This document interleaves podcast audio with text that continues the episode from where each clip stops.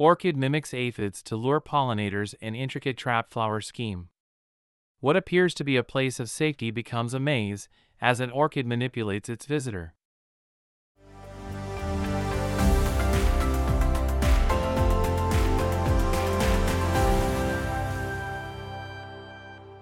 A recent study by Cardoso and colleagues in Annals of Botany reveals an intricate pollination strategy employed by the lady's slipper orchid, Phragmipedium vittatum. This remarkable plant mimics aphids, tiny insects that serve as food for hoverflies' larvae, to attract pollinators and guide them through a specific path that ensures effective pollen transfer. The study found that Phragmipedium vittatum is pollinated by two species of hoverflies belonging to the Syrphidae family.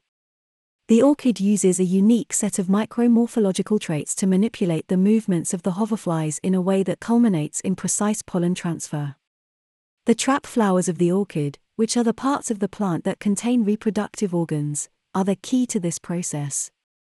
Trap flowers, like those of Phragmipedium vittatum, are fascinating examples of adaptation often associated with overpositioned site mimicry systems. When a flower uses overpositioned site mimicry, it attempts to draw in insects looking to lay their eggs. Instead of imprisoning pollinators for a set period, these flowers manipulate the insects' movements, forcing them through a predetermined route that maximizes pollen transfer.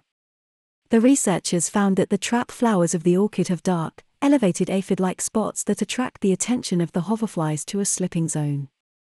This region has downward projecting papillate cells, cells with protuberances that make it difficult to climb up, and mucilage secretion that promotes slipperiness, causing potential pollinators to fall into the labellum, a specialized petal that forms a slipper-like structure.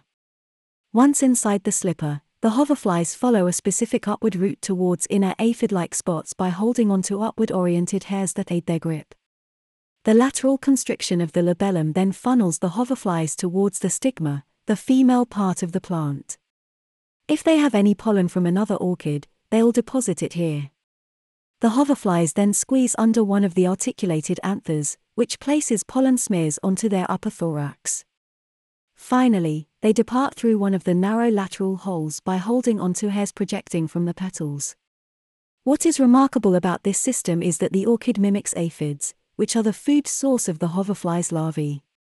More common forms of deception are looking like a food-rewarding plant or else looking like an insect of the opposite sex. Eggs laid by the flies on or near the raised black spots on the flowers indicate this mimicry system. As the aphids are mirage, any eggs the fly lays are doomed. Cardoso and colleagues note that the flies get nothing from the interaction. In their article, they write, "We found that Phragmipedium vittatum is a rewardless, self-compatible, non-apomictic and pollinator-dependent species.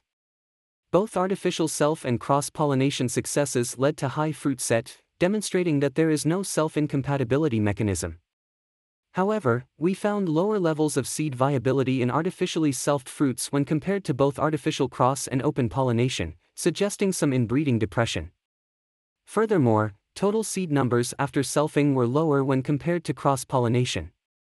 Thus, self-fertilization apparently brings deleterious effects, and our results highlight the importance of pollinator-mediated crossing in seed quality and quantity."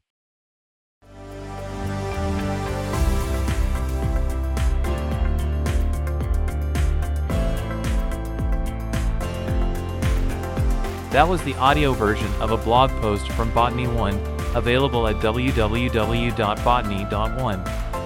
Botany One is the weblog of the Annals of Botany Company, a charity set up to promote the study of plants.